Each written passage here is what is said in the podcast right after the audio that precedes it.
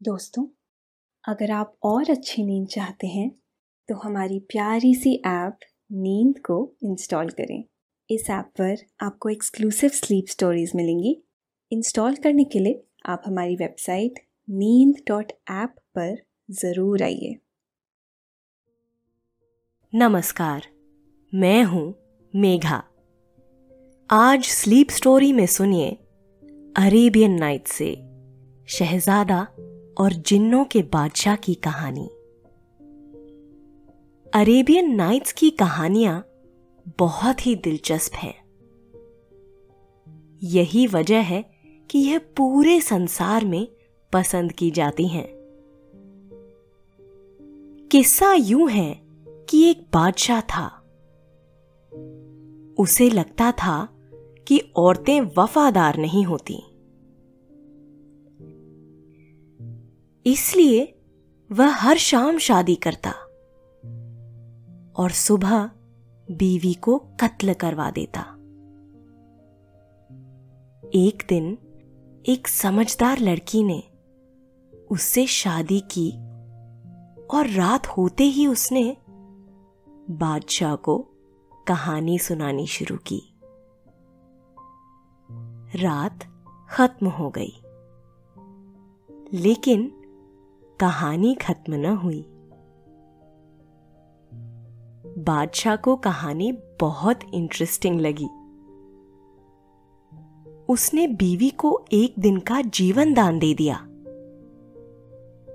इसी तरह से कई हज़ार रातें कहानी सुनने सुनाने में गुजर गईं। इस बीच बादशाह को यकीन हो गया कि महिलाएँ बेवफा नहीं होती हैं। यह कहानियाँ यकीनन बहुत दिलचस्प हैं। बीवी शहरजात ने बादशाह शहरियार को जो कहानी सुनाई, वह बहुत मज़ेदार है। यह कहानी आपको सुनाएँगे। लेकिन पहले आप अपने आसपास की सारी लाइट्स ऑफ़ करके आराम से लेट जाएँ।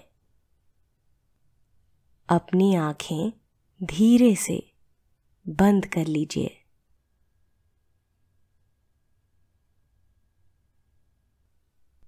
अब थोड़ा सा अपने शरीर को आराम दीजिए।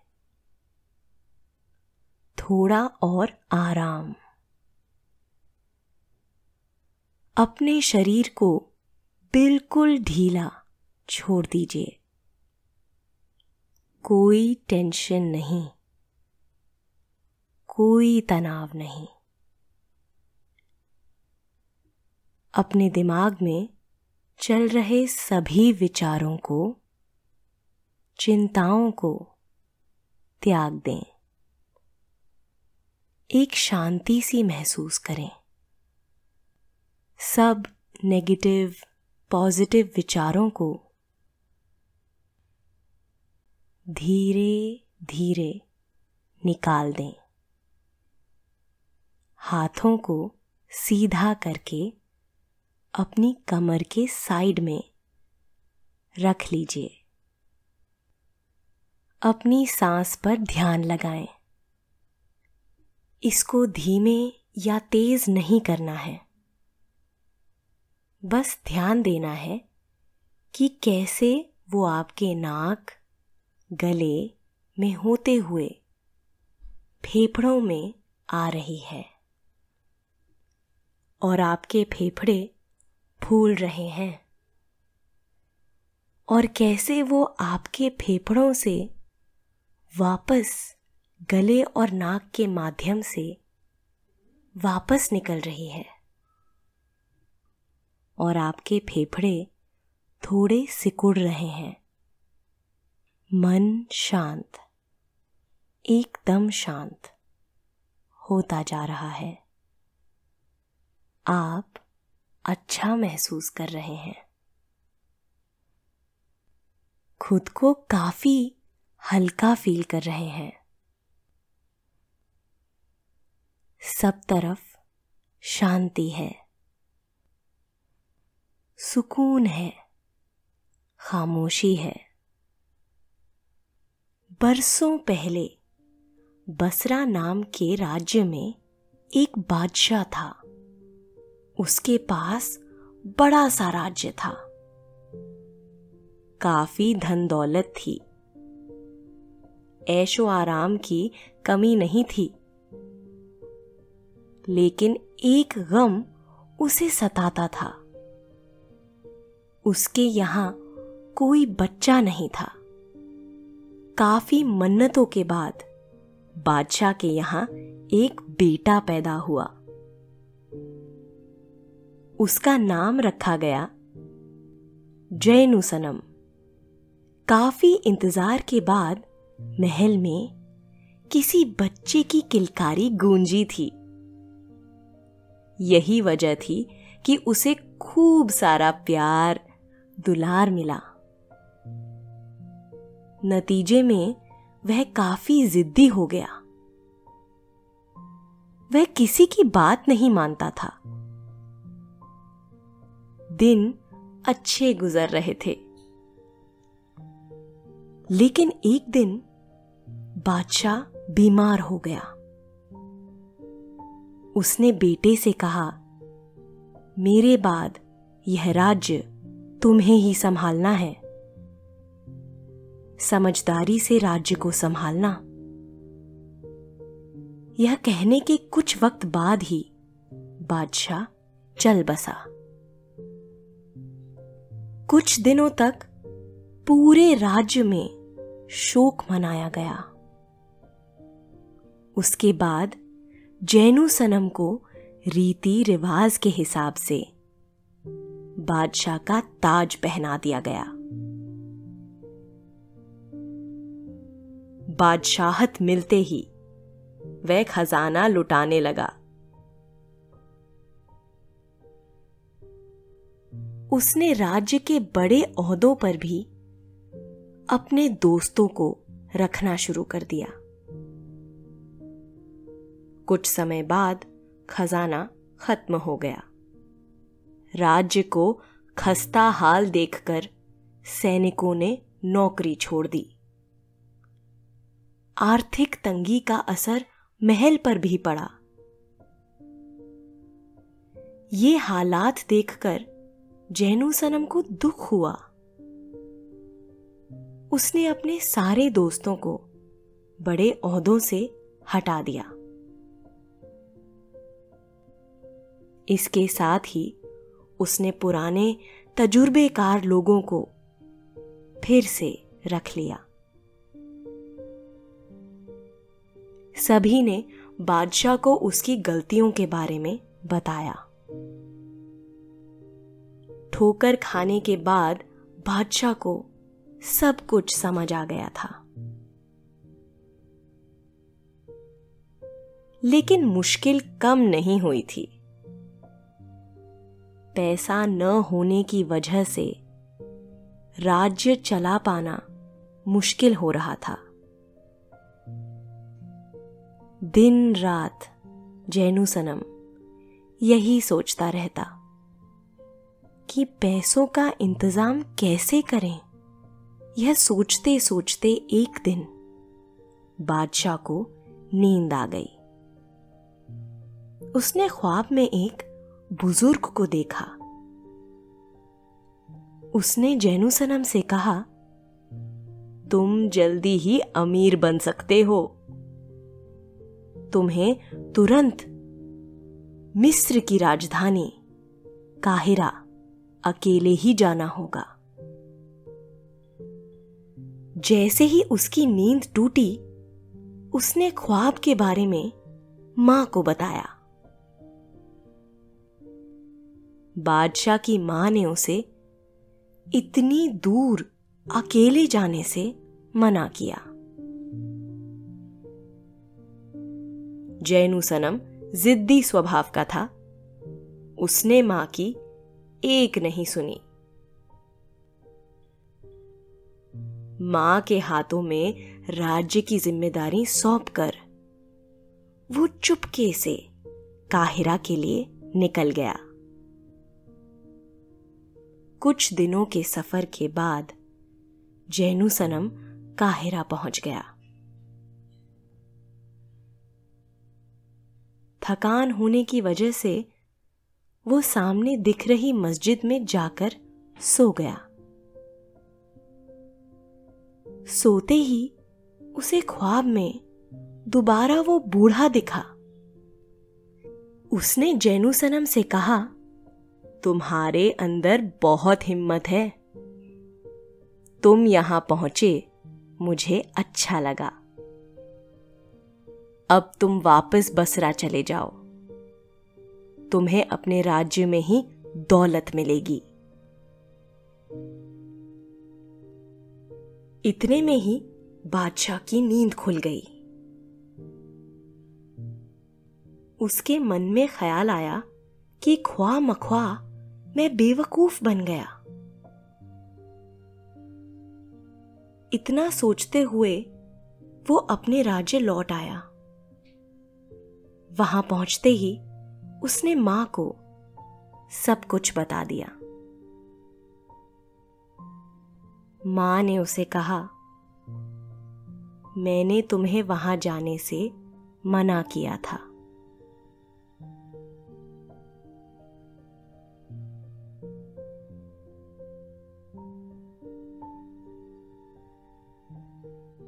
रात हो गई थी।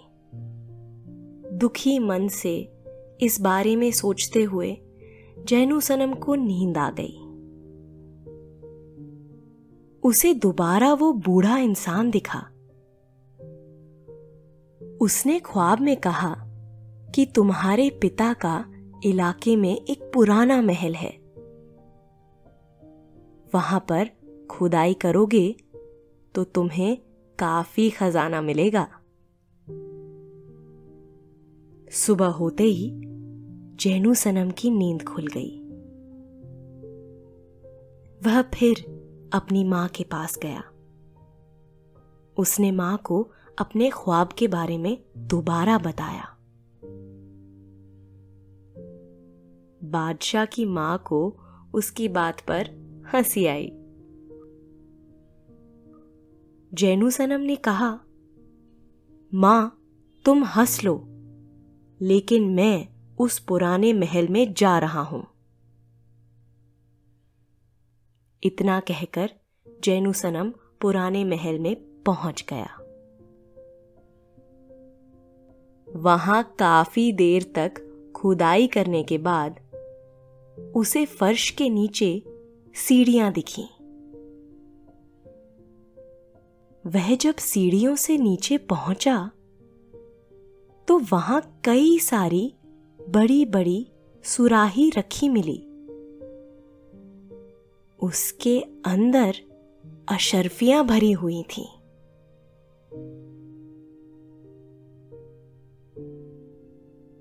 वो मुट्ठी भर अशर्फी लेकर माँ के पास दौड़ते हुए गया।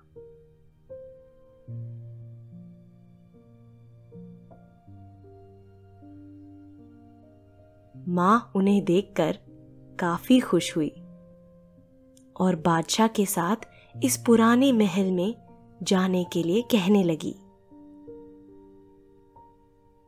बादशाह तुरंत अपनी माँ के साथ उस महल में पहुँच गया। वहाँ तकरीबन चालीस सुराही रखी हुई थी, जो अशरफियों से भरी हुई थी। खोजबीन में बादशाह की माँ के हाथ एक सोने की चाबी लगी। बादशाह और उसकी माँ दोनों मिलकर उस चाबी का ताला ढूँढने लगे। कुछ तलाश के बाद उन्हें बड़ा सा दरवाज़ा दिखा। दरवाजे में बड़ा सा सोने का ताला लटक रहा था। ताले में चाबी लगाते ही वह खुल गया। अंदर एक बड़ा सा कमरा था। वह सोने की अशरफियों से भरा हुआ था। कुछ आगे बढ़ने पर दोनों को बेशकीमती आठ स्टैचू दिखे। उससे कुछ आगे एक खंबा था। उस पर लिखा था, आखिरी और सबसे बहुमूल्य मूर्ति पाने के लिए, बेटा, काहिरा चले जाओ। वहाँ मुबारक नाम का मेरा एक पुराना सेवक रहता है। वो बहुत मशहूर इंसान है। उसके घर पहुंचकर तुम्हें आखिरी स्टैचू भी मिल जाएगा। इस संदेश को पढ़ते ही बादशाह वहाँ मौजूद धन संपत्ति को भूलकर सीधे काहिरा पहुँच गया। कुछ लोगों से उसने मुबारक का पता पूछा। वह उसे लेकर मुबारक के घर गए। मुबारक ने उससे पूछा कि आप कौन हैं? यह सवाल सुनते ही जैनू सनम ने कहा, क्या आपने मुझे पहचाना नहीं? मैं बसरा के बादशाह का बेटा हूँ। अब्बा अब नहीं रहे। मैं यहाँ नवी मूर्ति के बारे में पूछने के लिए आया हूँ। मुबारक को यकीन नहीं हुआ कि वह बादशाह का बेटा है। तब जैनू सनम ने अपने सारे सपनों के बारे में उसे बताया।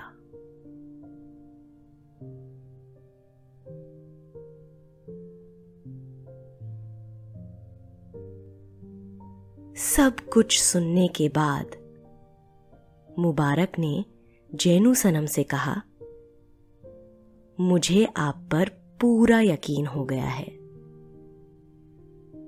अब आप कुछ देर आराम कीजिए। फिर हम एक लंबी यात्रा पर निकलेंगे। वहाँ आपको कई डरावनी चीज़ें दिखेंगी। लेकिन आप डरना मत। इतना कहकर मुबारक वहाँ से चला गया। रात हो गई थी। बादशाह सो गया। सुबह होते ही मुबारक अपने सेवकों को लेकर बादशाह के साथ उस नवी मूर्ति को लाने के लिए निकल पड़ा। कई दिनों तक घोड़े से यात्रा करने के बाद वो एक छोटे और संकरे रास्ते में पहुँच गए। फिर मुबारक ने सभी सेवकों को वहाँ इंतज़ार करने के लिए कहा और खुद बादशाह के साथ आगे बढ़ने लगा। तभी वहाँ बड़ी सी नदी दिखी। उसे देखकर जैनु सनम ने कहा, इसे हम कैसे पार करेंगे? मुबारक ने बताया कि यहाँ एक जादुई नाव आएगी। उसमें अगर कुछ अजीब दिखे तो न घबराना और न ही कुछ सवाल करना। अगर नाव में बैठकर आपने कुछ भी बोला तो तुरंत नाव पानी में डूब जाएगी। तभी एक हाथी के सिर वाला आदमी चांदी की नाव लेकर आया। उसने जैनू सनम और मुबारक दोनों को एक एक करके अपनी सूंड से उठाया और नाव पर बैठा दिया। कुछ घंटे की दूरी तय करने के बाद उसने अपनी सूंड से दोनों को उसी नदी के उस पार उतार दिया। वहाँ पहुँचते ही मुबारक ने जैनू सनम को बताया कि ये जिन का इलाका है, हमें यहाँ सावधानी से रहना होगा। मैं मंत्र पढ़कर जिन के बादशाह को बुलाऊँगा। उसके आते ही उसे सिर झुकाकर सलाम करना होगा। वो इंसान या राक्षस किसी भी भेस में हो सकता है। मुबारक ने मंत्र पढ़कर एक चादर से खुद को और बादशाह को ढक लिया। अचानक ज़ोर ज़ोर से बादल गरजने लगे और जिन्नों का बादशाह मनुष्य के रूप में आ गया। तभी जैनु सनम ने चादर हटाकर जिन को झुककर सलाम किया। जिन ने जैनु सनम के पास आकर कहा, मैं जानता हूँ कि तुम मेरे दोस्त के बेटे हो। वो जब भी मेरे पास आता था तो मैं उसे हीरे की मूर्ति देता था। आठ मूर्ति देने के बाद मैंने नवी मूर्ति तुम्हें देने का वादा किया था। अब मैं तुम्हारे पिता को दिया हुआ वादा पूरा कर सकता हूँ। बस तुम्हें पहले मेरी एक इच्छा पूरी करनी होगी। तुम्हें एक अच्छे दिल वाली लड़की को जिन नगरी लाना होगा। तब जैनु सनम ने जिनके बादशाह से कहा, मैं किसी का दिल कैसे देख सकता हूँ? हम इंसान किसी के दिल में क्या चल रहा है, ये नहीं जान पाते हैं। जिन के बादशाह ने कहा, हम जिन भी इंसान की तरह ही किसी का दिल नहीं पढ़ सकते। मैं तुम्हें एक कांच देता हूँ। यह एक जादुई कांच है।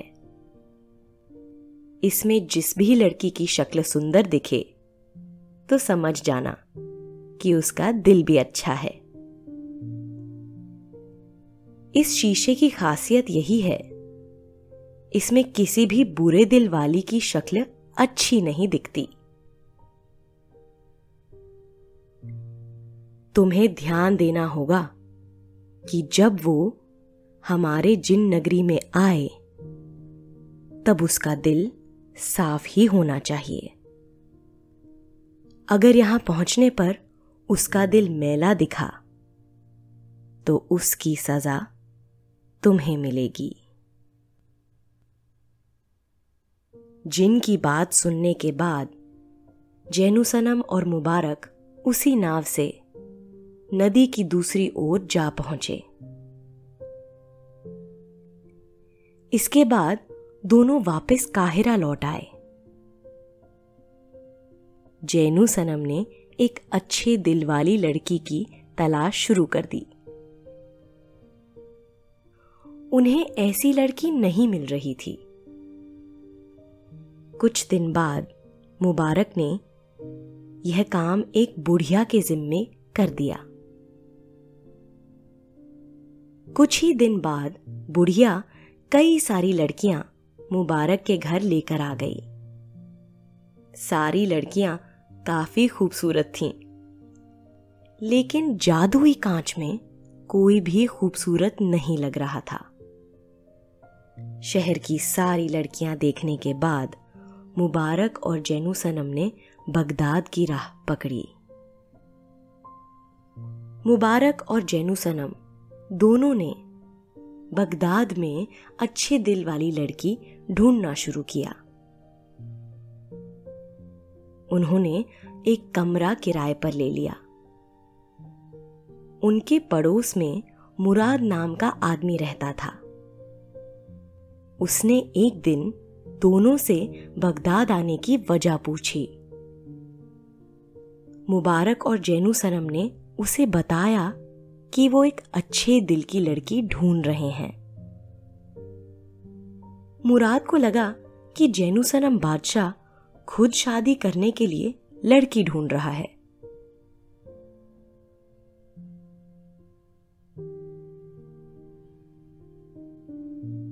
यह सोचकर मुराद अपने साथ बादशाह को एक लड़की के घर लेकर गया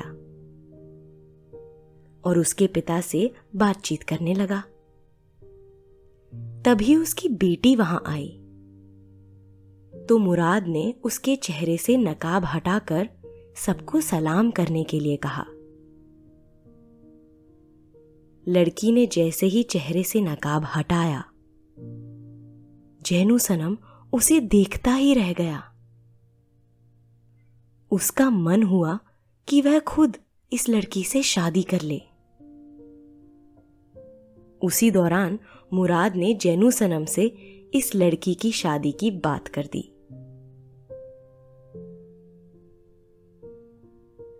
लड़का बादशाह है, जानते ही लड़की के पिता ने तुरंत शादी के लिए हाँ कर दी। इस दौरान जैनू सनम उस लड़की को ही देख रहा था।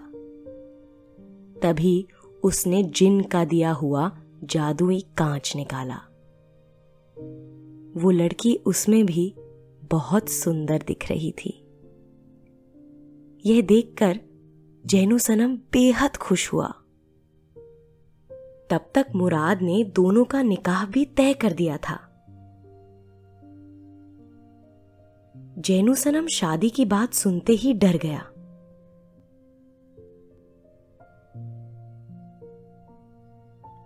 लेकिन उसे उस लड़की से प्यार हो गया था। इसलिए दो दिन बाद उसने लड़की से निकाह कर लिया। जैनू सनम उससे प्यार करने लगा था।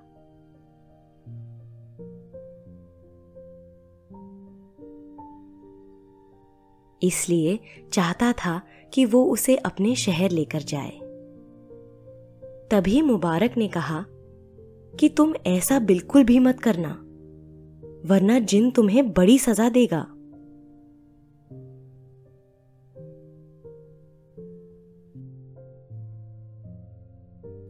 किसी तरह से अपने दिल पर पत्थर रखकर वो उस लड़की को जिन के शहर लेकर चल पड़ा।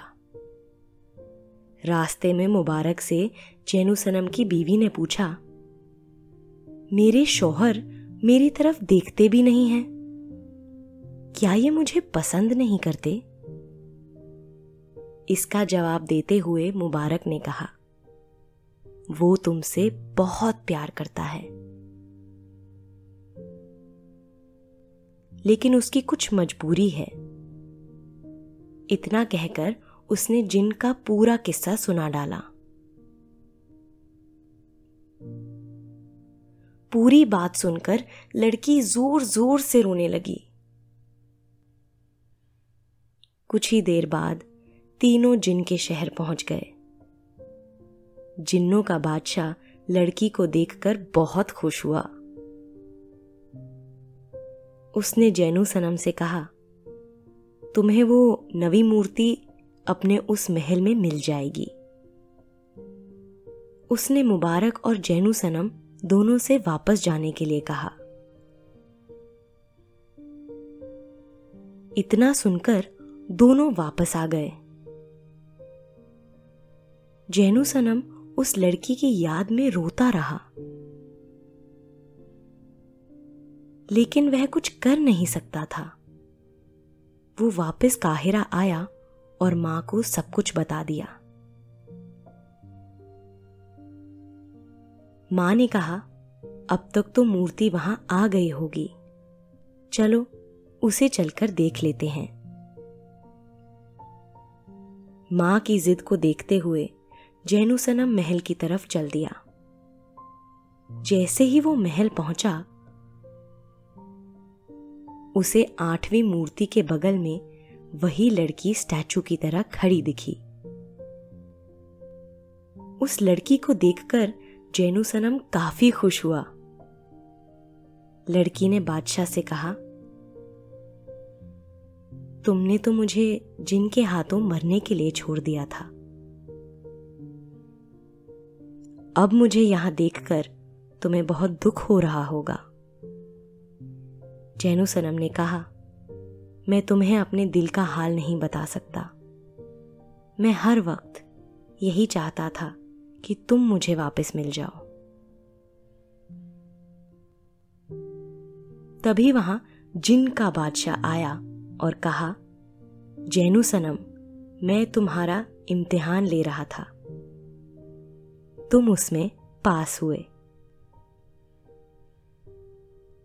इस लड़की को मैंने मारने के लिए या अपने लिए नहीं, बल्कि तुम्हारे लिए ही चुनने के लिए कहा था। अब तुम्हें इस लड़की के साथ ही वो नवी मूर्ति भी मिल जाएगी। बस मैं चाहता था कि तुम सूझबूझ वाले इंसान बनो। अब तुम्हें यह सच्चे दिल की लड़की हर वक्त सही राह दिखाएगी। और कई बातें सफ़र में तुम समझ भी गए होगे। इतना कहने के बाद जिन गायब हो गया। उसके बाद जैनू सनम ने अपने निकाह की शानदार दावत दी और पूरे शहर में मिठाई और तोहफे बांटे। इसके बाद वो अपनी पत्नी के साथ खुशी खुशी रहने लगा। रानी शहरजाद ने बादशाह शहरियार को यह कहानी सुनाई। और अब आपको भी नींद आने लगी है। नींद की खुमारी आप पर छाने लगी है। आप धीरे धीरे नींद की आगोश में समाते जा रहे हैं।